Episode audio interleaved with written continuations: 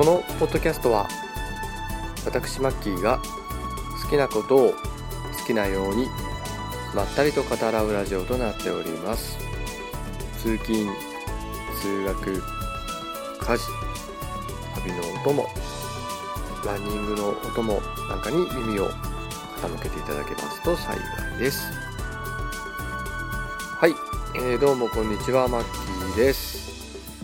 えー、今日は、えー、3月の2日月曜日になります、えー、もう早くも2015年も、えー、3月に入ったということで、えー、2週間ぶりの収録になります。まあ、本当は週1ぐらいで収録したいんですけれども、ちょっと先週、あの収録する時間がなくてですね、えー、今日になってしまったというところなんですけども、えー、近況はですね、えー、そうですね、あのまあ、前回話したあのパソコンであの Steam というものでですねゲームを購入しまくってるって話を、えー、したかと思うんですけれども、えー、相変わらずそうですね結構ゲームをよく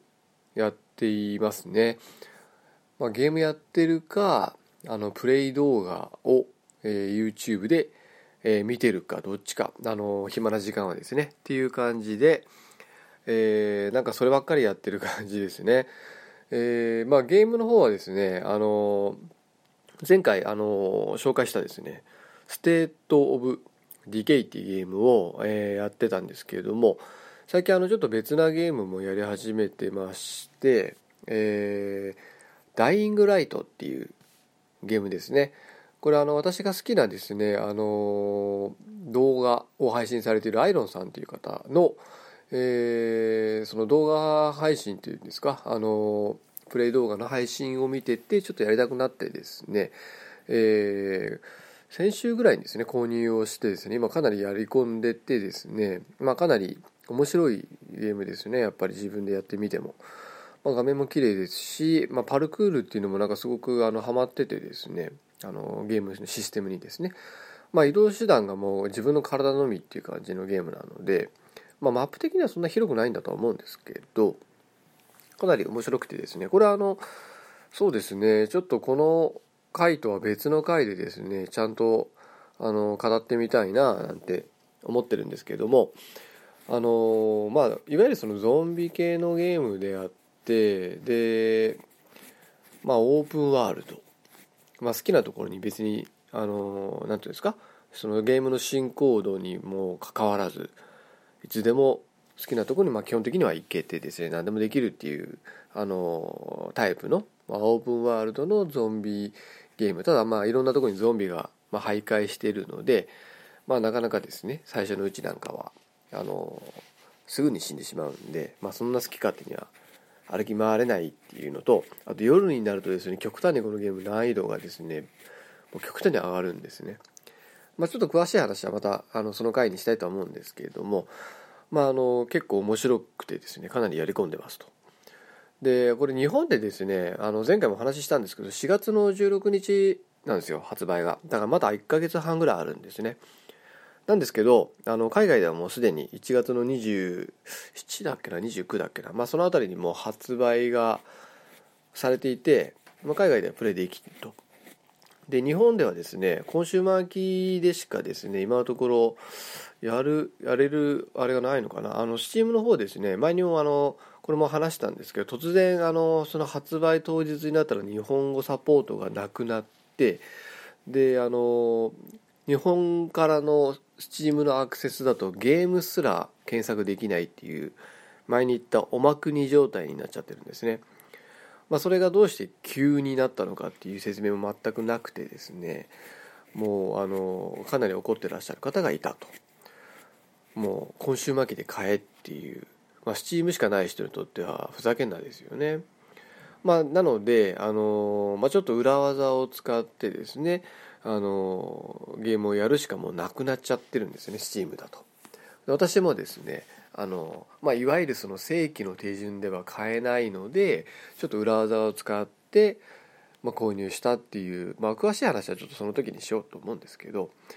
まあ、そういうあの変なことをしてですねなんかちょっとこう特殊なことをしないと、まあ、プレイができないというですね、まあ、そういう状態に陥ってしまってるゲームではあるんですね。まあ、私なんかはあのプレイプレイステーション4も XBOX1 も持ってますので、まあ、今週末でやろうと思えばできるんですけどね。あのちゃんと日本語対応もされてるでしょうしローカライズされてるでしょうから、まあ、そっちでやるっていうのがまあ一番確実だと思うんで、まあ、これをあの聞いて気になった方これを聞いてというかそのダイイングライトの回をですね気に入ってあの気になった方はですね、まあ、4月16日をの発売を待つのがまあ一番正しいんだろうなという気はしてます。のであのまあその時に詳しい話はしたいなと思ってます。で近況なんですけどもえっ、ー、とそうですね。あの XBOX ONE が壊れました。買ってまだ半年ぐらいなんですけどまあ逆に言うとあの保証期間内になったんでまあただであの本体交換になったんでまあ良かったんですけどまだあの新しい本体というかですね交換する本体は届いてないので今 XBOX ONE ができない状態ですと。まあ XBOX ONE の方で今やってるのはあのバイオハザードのリマスター版ですね。途中までやってまあ途中であの全然やってないんですけどもまあなので本体がないのでそれもできないと。いつ来るのかもちょっとよくわからない、まあ、10日ぐらいかかるとかっていう話をしてたのでまあなんですかね海外から送られてくるんですかね。ちょっとよくわかんないんですけどまあちょっとそれを待たないと XBOX ONE はプレイできません。なんかですねあの立ち上がんなくなったんですよ。ロゴが出て XBOX の。その後うんともすんとも言わなくなってですね。でまあいろいろ調べたらなんかあのまあパソコンで言うとあのセーフモードで起動するっていうあの F8 かなんか押しながら DOS 起動するとセーフモードで立ち上がったりするじゃないですか。あんな感じですね。画像がなんか荒い感じであの立ち上がったんですけどしばらくするとなんかエラーコードが出てですね。あのまあ止まってしまって、まあ、サポートに問い合わせてくださいみたいなメッセージが画面に出てきてたんですね。で問い合わせたらあの一旦です。ねなんかオフラインでなんかその OS なんか何かをインストールしてくれって言われてですね USB になんかその何ですか壊れた時用のですねプログラムみたいのがあってですねそれを、まあ、2ギガぐらいあるんですけどね。それをパソコンで落とし込んでで USB を本体にぶっ刺してで USB から起動するようななんかどっかを長押しするんですけどね。それを押しながら起動すると USB からこう読み込みして起動するっていうなんか昔のパソコンで言うとフロッピーディスクで OS を起動するみたいな。だからそんな感じで起動したんですけど結局同じことがまた起きてしまってですね。で結局サポートに電話したら交換するしかないですと言われて、えー、交換に至ってると。だから中に入ってるデータとかってどうなんですかね。クラウドで保存されてるんだとは思うんですけど、まあ、プログラムっていうかそのソフト自体はまたインストールし直さないと多分いけないんでしょうね。まあ、なので、まあ、それが届いたらですね、えー、まあ今そんなにあの使ってはいなかったんでよかったんですけどたまたま。これがねやりたいゲームがねちょうどやってる最中に壊れたらこれ結構悲しいですよね。2週間ぐらいプレイできなくなっちゃうんで。なので、えー、まあ今は XBOX ONE の、まあ、交換待ちという状態ですね。ゲーム的には。あとはまあ PC で Steam 通じてですね今ゲームをたくさん購入しててですね。この間もあのフィアーっていうゲームあれ確かプレイステーション3とかでも出てるゲームじゃないですかね。フィアの123がですね全部安くなってたんですよ。全部合わせて800円ぐらいで買いました。123合わせて。1000, 1000円ぐらいかな。まあというですねアホみたいな安い値段でですねたまにセールするんですよ。もともと安いっていうのもあるんですけどね。もともと多分2000円もしないんで定価が。それが75%オフ高になってて80%オフ高。なのでまあそれを機に3つとも買ってしまったと。あのプレイはまだ全然してないです。今ダイイングライトやってるのであんまりあのまあ今本体の中で10本以上ゲームもあるんですけどまだあの今やってるのはダイイングライトダイイングライトですね。あとですねあの PS4 のであれが出ましたね。あのバイオハザードリベレーションズ2をあの早期購入してたんですよ。もう1ヶ月か2ヶ月前に。あの全エピソードまとめて買うと安くなってなおかつなんかダウンロードコンテンツかなんかがついてるっていう多分なんかそういうパックがですねもう結構前からですね発売されてたので、まあ、それはあの PS4 で買ってたんですね、まあ、本当だったらあの Steam で買ってもよかったなと思ったんですけどまあその頃 Steam でやってなかったのでまあ普通に PlayStation4 で今やってましてあのまあ短いんですよね。エピソード4まで1から4まで分かれてて今回配信されたのは1で1週間ごとに1エピソードずつ 発売されてっていくみたいですね。で今まだ1しかエピソード1しか配信されてないんで今週の木曜日に多分2が出るってことですね。でまだあのストーリーモードの方はですねあのクレア編を途中までしかやってないです。その後なんかバリー編みたいのがあるみたいなんですけど多分プレイ時間は3時間もないぐらい。だから短いですね。おそらく。でこのゲームはのレイドモードっていうですねあのオプションの的なこうモードがあるんですね。本編と全く別なゲームなんですかね。そういう、まあ、シューティングを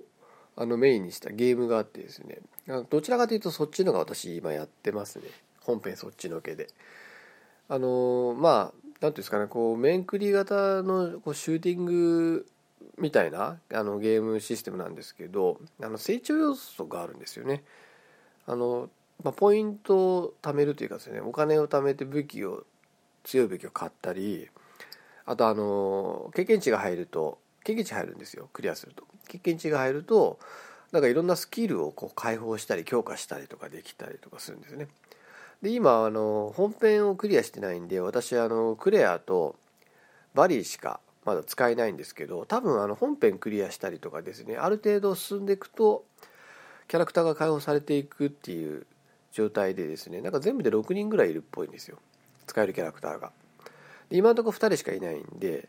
多分面あの本編クリアすると1人増えてあとの3つはちょっともしかするとレイドモードの中である程度やり込むと出てくるっていう感じなんですかね。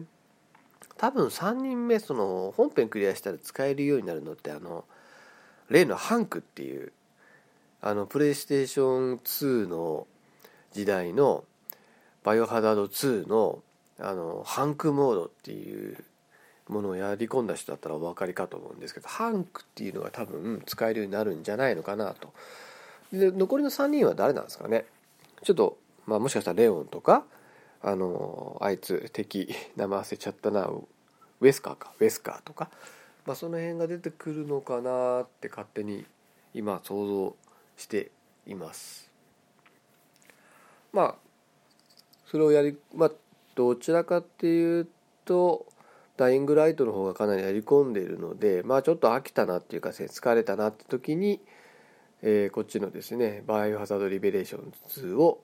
まあたまにやるみたいななんかそんな感じ。でそれも疲れたらプレイ動画見てなんかそれ見てですね楽しんでるみたいな。なんかそんなことばっかりやってます。あとですね最近全然あのマラソンっていうかですねランニングしてなかったのであえてあのマラソンの大会に登録をしました。あの5月のゴールデンウィークの時にですね春日部で大凧マラソンっていうのがあるんですね。なんか大凧を飛ばすイベントがあって、まあ、それにあやかったマラソンなんですかね。ちょっと私1回出たことあってですね2年前に。その時は1 0キロしか走れなかったんですけど、まあ、今回はですねハーフをあの登録エントリーしました。でなんかあの斎藤佑樹じゃねえ、えー、何でしたっけ？あの川川内選手っているじゃないですか。あの市民市民ランナーっていうかあの公務員かなんかやられてる。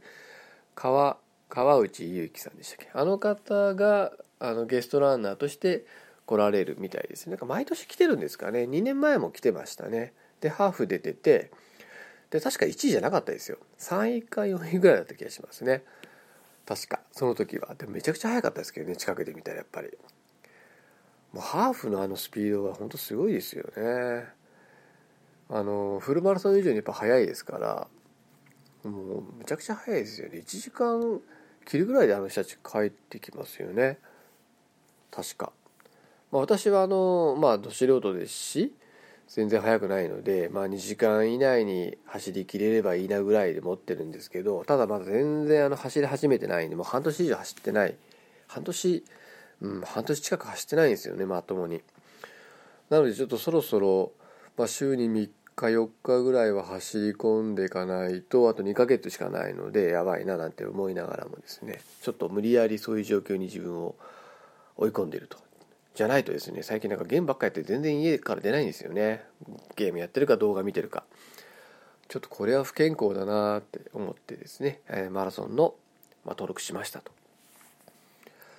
まあそんな感じですね近況は。私の近況ですね。はい。でですねあのちょっと今日ですね本当あの、まあ、ダイイングライトの話でもしようかなって思ってちょっと準備をあのしてたんですけどまだちょっとですねゲームの進行度合いがですねあのストーリー展開的にはまだ多分半分もいってないんですね。プレイ時間はですねもう30時間ぐらいいってるんですけど結構あのサブクエストやりまくったりあとですね私あのどうしてもこうゾンビとこう戯れるのが好きでですね無視できないっていうかですね遊んじゃうんですよねゾンビがいると。で無駄にあの戦ったりとかしているせいで死にまくってるのと無駄にレベルが上がりまくっててですねなんかすごいバランスが悪くなってますねストーリー進行度悪いのにやたらレベルだけは高くてなんかすごいバラバラな感じになっちゃってるんですねでまあ夜とかでもですね普通に出歩いてて死にまくるっていうまあ、そんなプレイスタイルでやってるせいでなんかストーリーが全然進まないと。ということでですねちょっとまだ話すまで至ってないかなと思ってちょっと別の話をしようかなと。で割とあのまあ真面目な話ですねをちょっと今日はしたいと思うんですね。っていうのがあのそのゲームのその規制についてですね。あの規制いろんな規制が日本の場合かかりますよね。で私があの好きなそのいわゆる、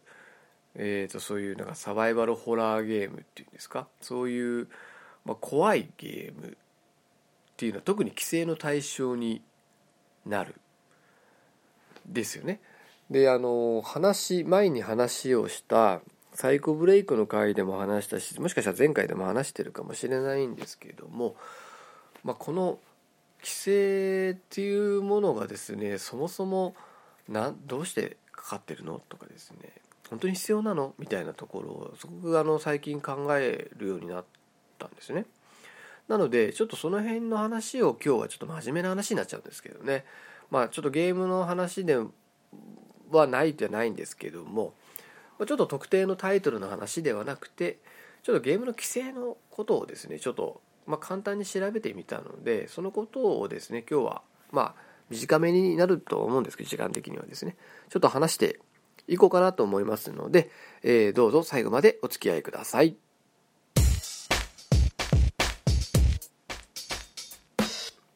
はい、えー、それではですね、えー、今日の、まあ、テーマですねそのゲームの規制についてですねあのちょっと話していきたいなって思ったんですね。まああのまあ、ゲームに限らないとは思うんですけどねいろんなものにやっぱりあのある程度の規制っていうのはやっぱ入るじゃないですか。ゲームもしっかりなんですけど、まあ、映画もそうですよね。あのまあ私が、まあ、子供の頃、まあ、中学生高校の頃ってそんな規制なかったんですよ。映画なんて別にあの何歳でも普通に入れたような気がするんですよ。あの私が、まあ、ホラー映画を好きになった、まあ、理由みたいなことを話した回があったと思うんですけどその時にもちょっと話したと思うんですけどね。あの確かですね「資料の腹歌」を私中学1年で映画館で見てるんですよ。でその時特に規制なかったと思うんですよね。今だったらあの映画血ドバドバ出ますしねもうなんと首は飛ぶわ、まあ、まあ、いわゆるスプラッタームービーザ・スプラッタームービーって感じの映画なんで、まあ、今だったら絶対18禁だと思うんですよね。何何指定でしたっけねちょっと忘れちゃったんですけど多分まあ未成年は見ちゃダメ映画だったと思うんですね。だから昔は規制なかったってことですよね映画に関して言うと。でゲームも多分そうだと思うんですよ。まあゲームは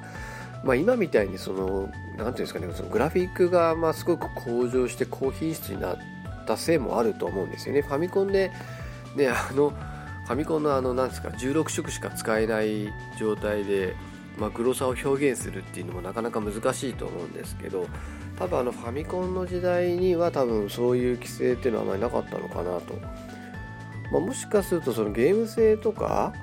そのグラフィック以外のところで規制っていうのはあったのかもしれないんですけど少なくともその見た目っていうところではですね多分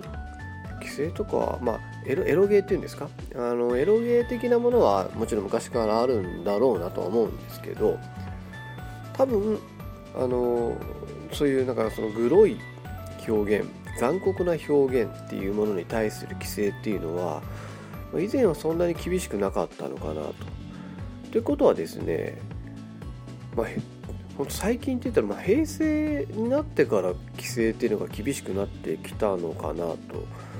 思うんですよね。であのまあ映画もしっかりですし、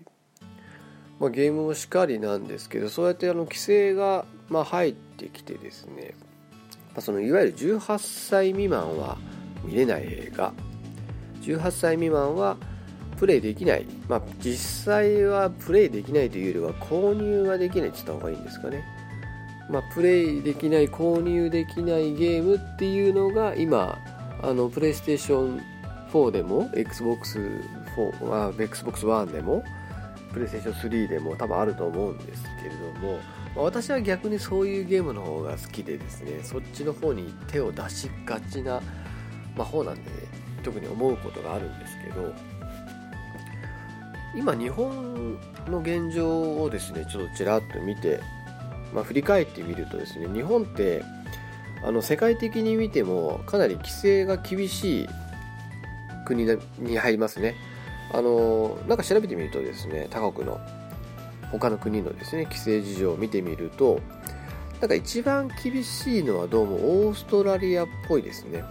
オーストラリア。もうなんかとにもかくにも規制がすごいらしいです。あとドイツも規制が厳しいらしいですね。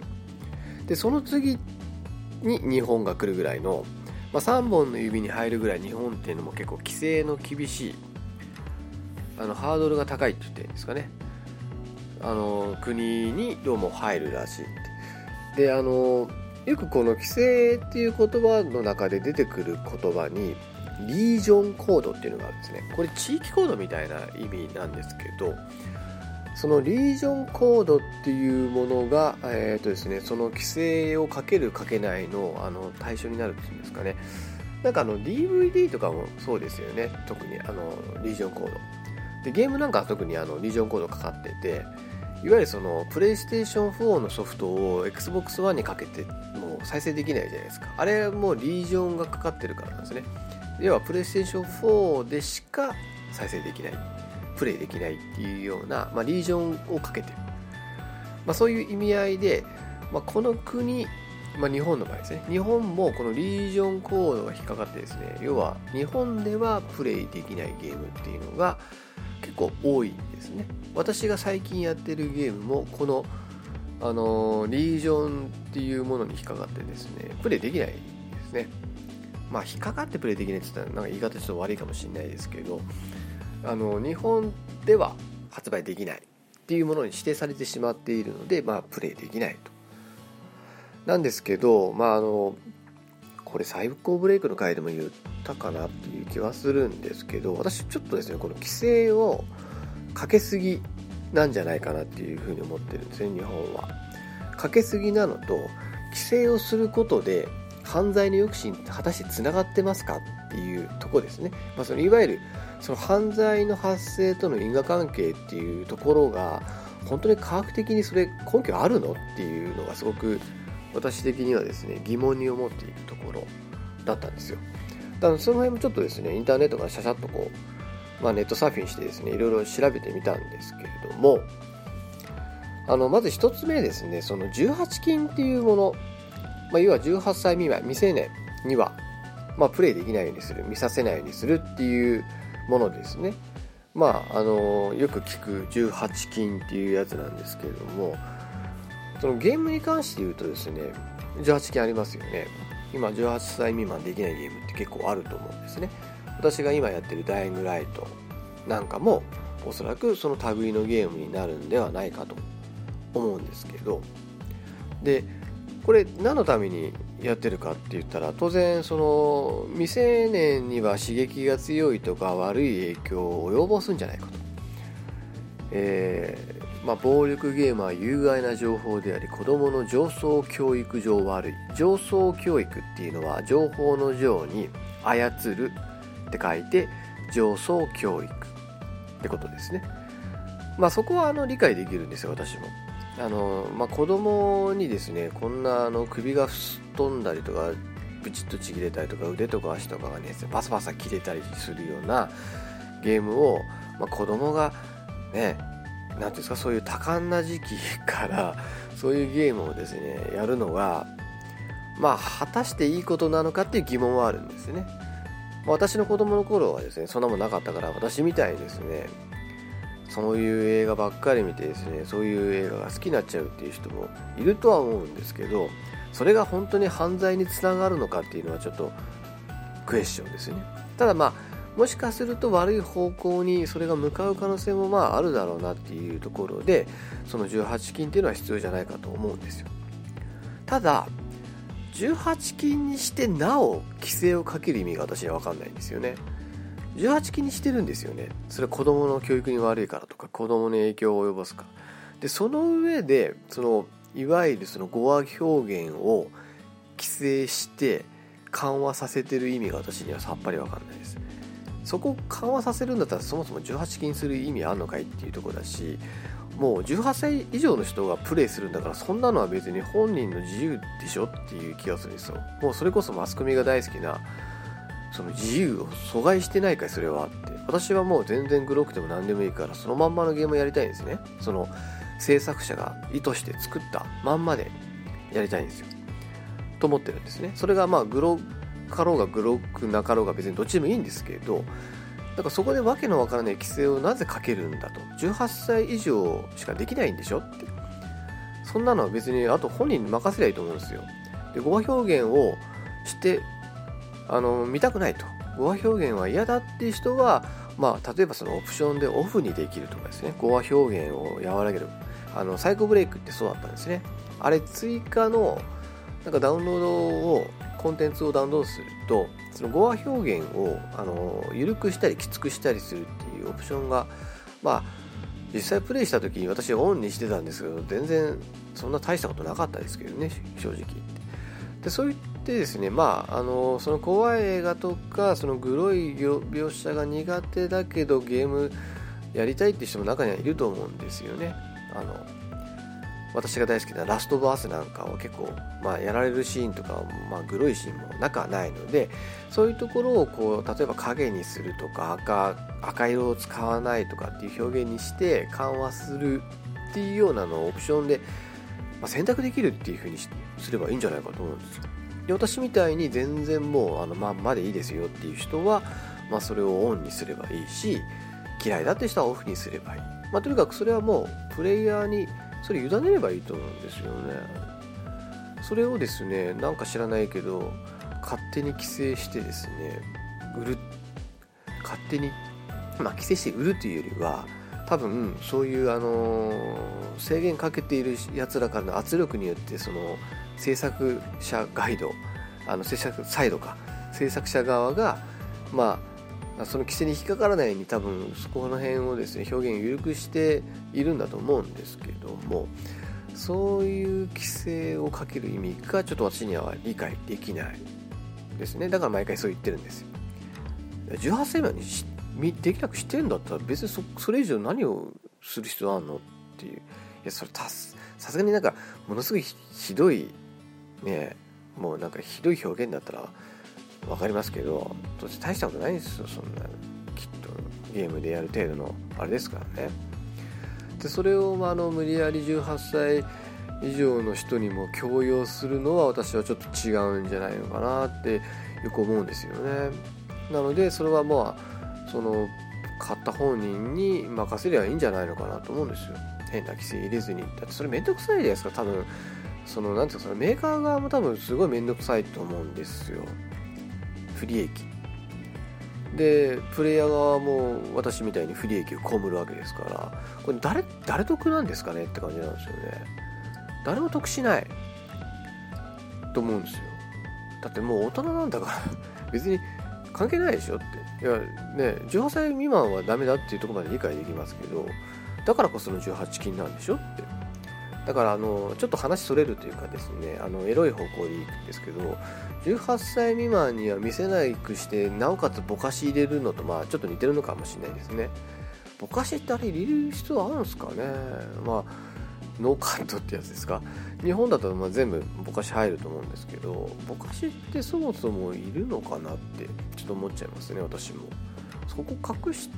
たらなんか意味ない気がするんだけどなって。そこを見たくてみんな見るんじゃないんですかねって。なんかあの例え悪いかもしれないですけど野球見に行ってんのになんかピッチャーとバッターにはぼかしかかってるみたいな。なんかそんなイメージな気がするんですよ。そこが肝じゃねえのかいっていう気がするんですけどね。まあそれにちょっと似てるかもしれないですね。特にやっぱりあのそういうホラーゲームとかホラー要素ってやっぱそういうね、人がまあちょっとある意味その目をこう置いたくなるようなところをあえて見たいっていう人がやっぱりプレイすることが多いと思うんですよ。でそこをあえて隠されちゃうとおいおいってやっぱ思っちゃうと思うんですよね。なんかそういう規制はなんかまあ過剰な規制っていうんですかね。過剰な規制な気がするんですよね。だからちょっと私はここにですねいつも憤りを感じている。なんで自分の好きなようにできないのって。誰の権限でそんな規制かかるわけって。18歳未満は分かりますよ。さっき言ったようにその上層教育上悪いっていうのは分かるけど。じゃあ大人に対してのその規制は何のための規制なんですかって。あれですか？あの宮崎事件みたいになんかそういう犯罪に走る的な話ですよね。多分そうすると。ということで次はその犯罪とのその因果関係についてですね。ちょっとまあパパと話していこうかと思うんですけども。これですねあの調べてみるとやっぱ学術的ななんかあれはないっぽいんですよ。要はそのゲームの暴力性がその犯罪につながる。犯罪の暴力化とか多発につながるか。でそれは多分ですねあのちゃんと検証したものはほとんどないじゃないかなと思うんですよね。調べた限りではまあその辺は学術的になんか証明されているわけだともないっぽいんですよ。だって思いません？だから何ていうんですかねそのゲームだけいろいろ規制かけたって、まあ、ぶっちゃけそのグロい画像なんて今インターネット上でいくらでも閲覧できるんですよね検索すりゃ。まあ中国みたいに片っ端からブロックするっていう手もありますけど、まあ、やりすぎるとねそれこそマスコミのそのね自由が奪われるわけですよね。マスコミ大好きだ。まあ見る自由。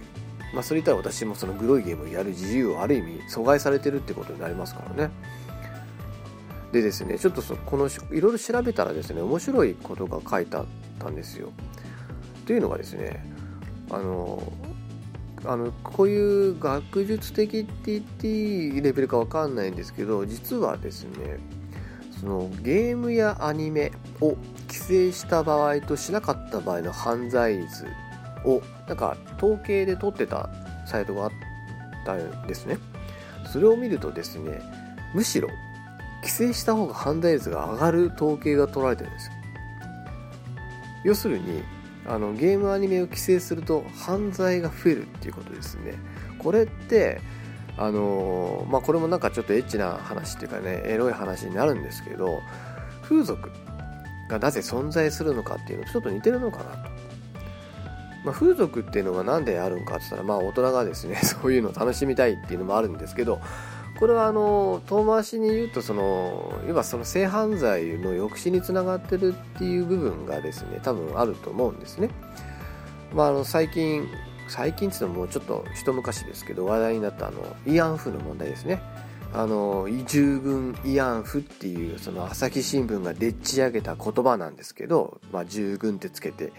あの、まあ、あたかも軍が関与して強制的に連行した慰安婦だったっていう、まあ、虚偽の報道を朝日新聞がしてたじゃないですか。まあ、あれはまあ、あのどうでもいいその従軍という言葉はどうでもいいんですけど、まあ、戦時中に慰安婦がいたっていうのはやっぱりあれはあの戦時中の中でですねやっぱりその強姦犯罪っていうのを、まあ、抑止するためにその慰安婦っていうのが多分存在していたんだと思うんですね多分それと、まあ、性質は一緒でやっぱり規制をかけると人間ってフラストレーションが溜まってそれを吐き出そうとすると思うんですね。それが犯罪につながってしまっているという統計だってことだと思うんですよね、まあ、つまりゲームに関して言えばあのもしかすると同じことが言えるかもしれないですよね。規制をかけるとかえって犯罪が増えちゃう可能性があると。逆に言うとゲームをしているからガス抜きになり得ているっていうとこもある。まあ、もちろんそれが悪い影響に悪い方向に走るっていう可能性もある。だからどっちとも言えないというとこだと思うんですよね。だから一方的に規制かけることが正しいことなのかっていうのは私が調べる限りではやっぱりそれが正しい道だとはやっぱり思えないですね。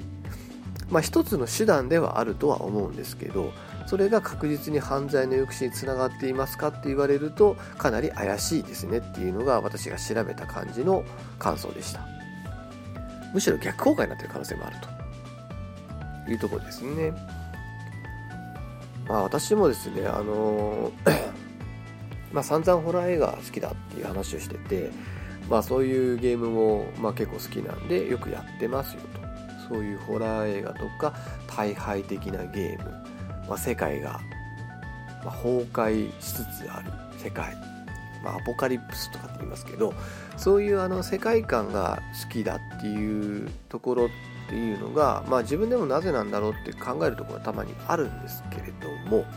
それもちろんですねあの現実にそうなってほしいって願ってるわけじゃないんですよ。私以外の方も多分そうだと思うんですけどそういうもうね表見るともうゾンビが徘徊しているようなもうなんか世紀末みたいなまあそういう世界にあの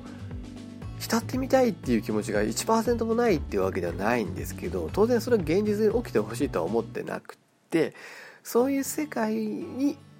まあ、でも浸ってみたいなという願望があるんですよね。でそれをゲーム上でその願望を叶えてるっていうかですね。欲求を満たしてる。っていうとこだと思うんですよね。だからその語話表現そのグロい残酷な表現もあの別に自分で やりたいわけじゃないですよね。ただゲームの世界だからあえて見れる見てるっていうとこがあるんですね、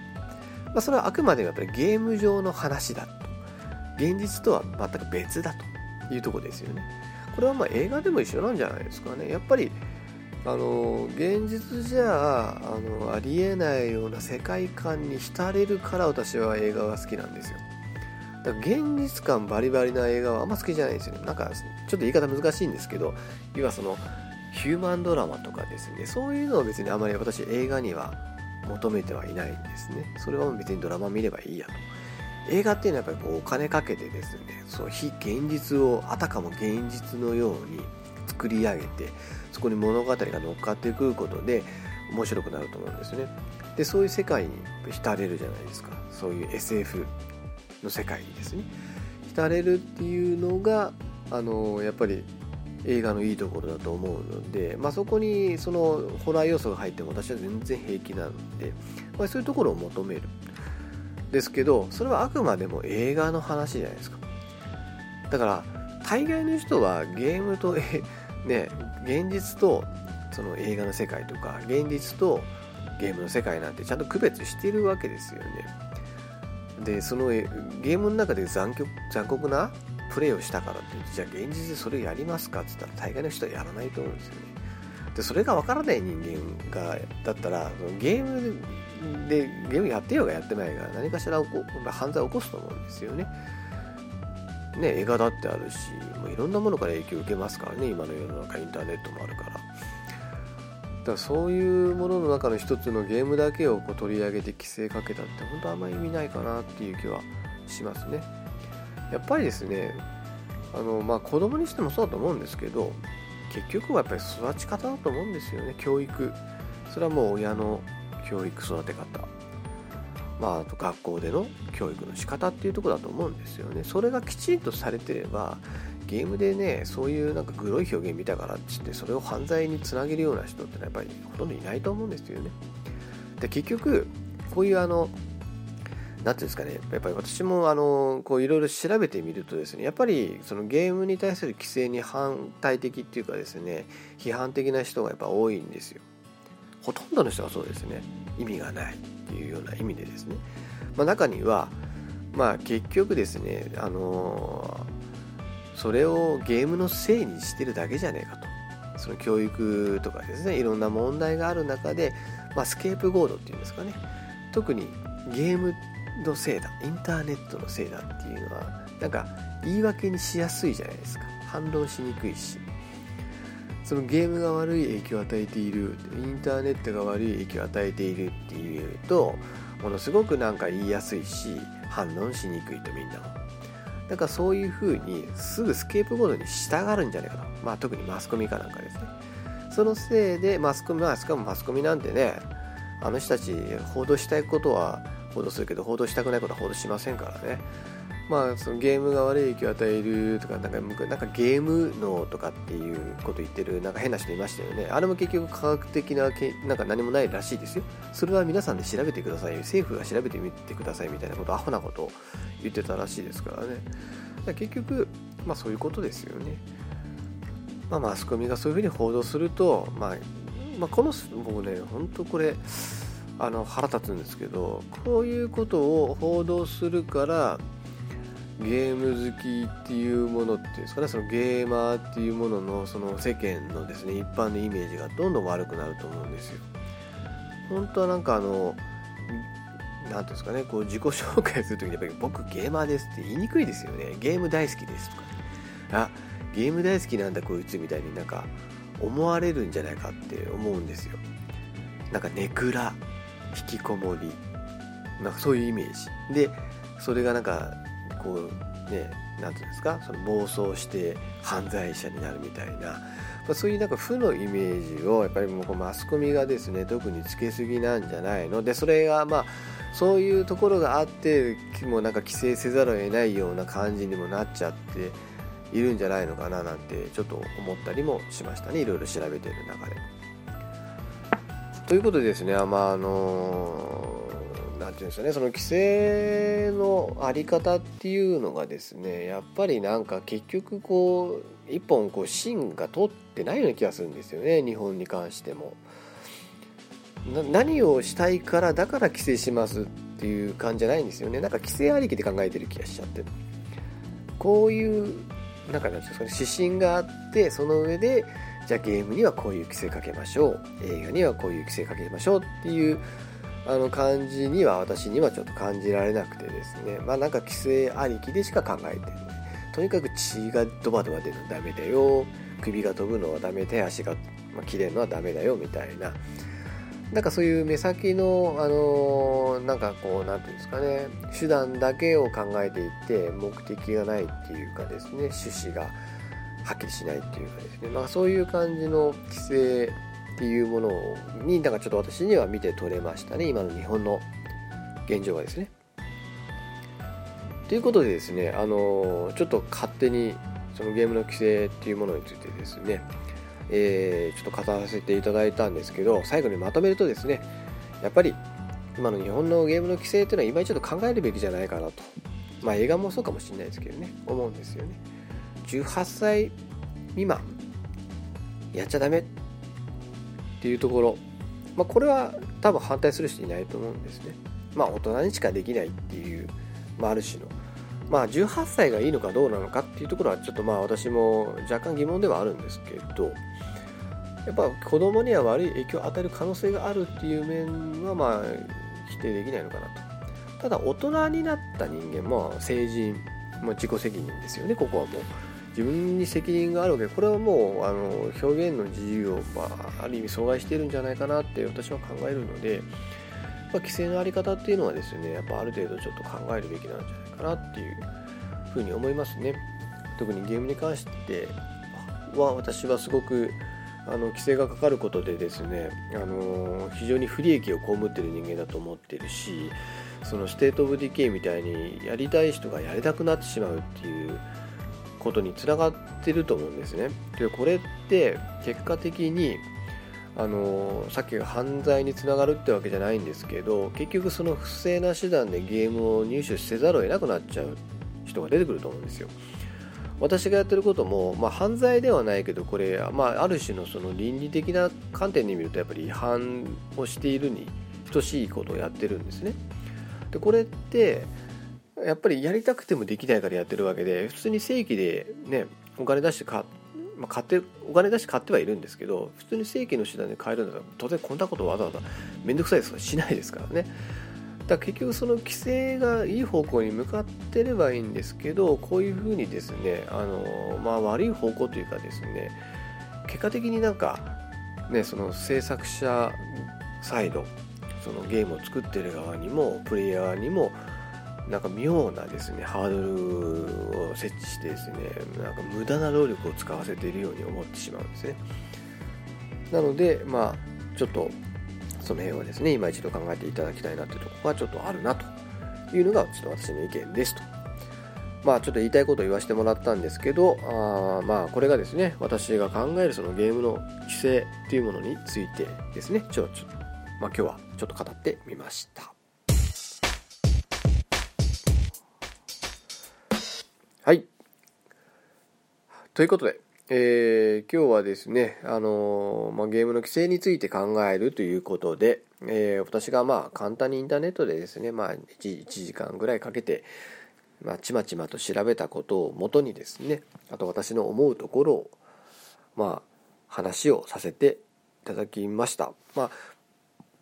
あもともとそういうあの、まあ、グロいゲームが苦手な人には、まあ、あまり意味のないっていうか関心の薄い話だと思うんですけど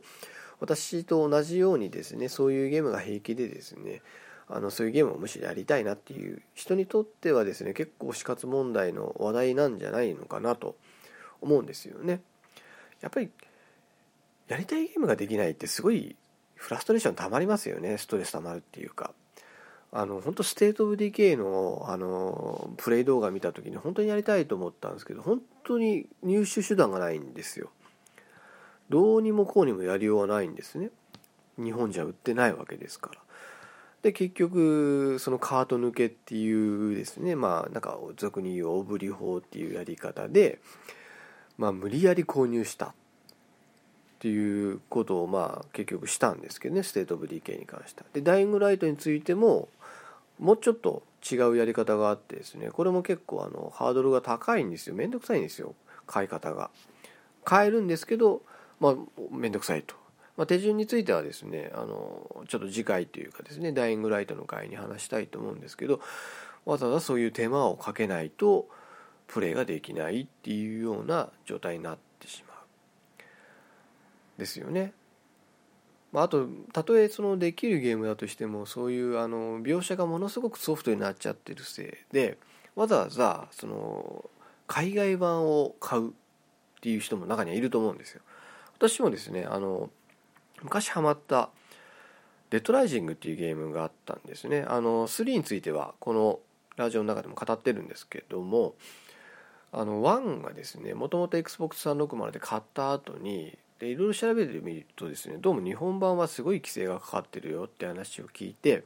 気になってですね Amazon でアジア版だっけななんかあの海外版買ってみたんですよ。そしたら結構確かに違っててですね衝撃受けた記憶があるんですね。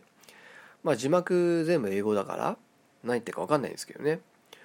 まあ、Steam でゲームやる場合もやっぱりあの日本語化のモッド当てないと全部全編英語なんですよ。今私ダイイングライトも全部英語なんですよ。ダイイングライトだからどうしても知りたい時はこういろいろ調べながらやってるんですね。インターネットとかで。和訳しながら。めんどくさいですよねやっぱり。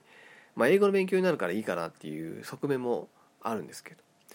でそういう労力をですねあの被られる、まあ、やらないといけないっていうのがやっぱ現状なのかなと。いうところですね。まあおとなしくコンシューマーのゲームやってりゃいいじゃんって話なんですけどね。まあまあでももうあのスチームの世界知ってしまったんで後戻りはもうすでにできないやっていう感じなんですけど。まあということでですねあのー、ちょっと短くなるかなと思ってたらもうすでに50分ぐらいなっちゃいました。なのでちょっと今日はこんなとこで締めたいと思うんですけど、まあ、次回、まあ、最近ちょっとゲームの話が多いしゲームにはまってるからまあゲームの話また次もなるんじゃないかと思うんですけど次はまあ、ダイイングライトがクリアできててですね、あのー、話せる状態になったらですね、まあ、ダイイングライトの話をこの番組で次にしてみたいと思います。はい。では、今日はこんなところで終わりにしたいと思います。最後までお聴きいただきましてありがとうございました。また次回お会いしましょう。さようなら。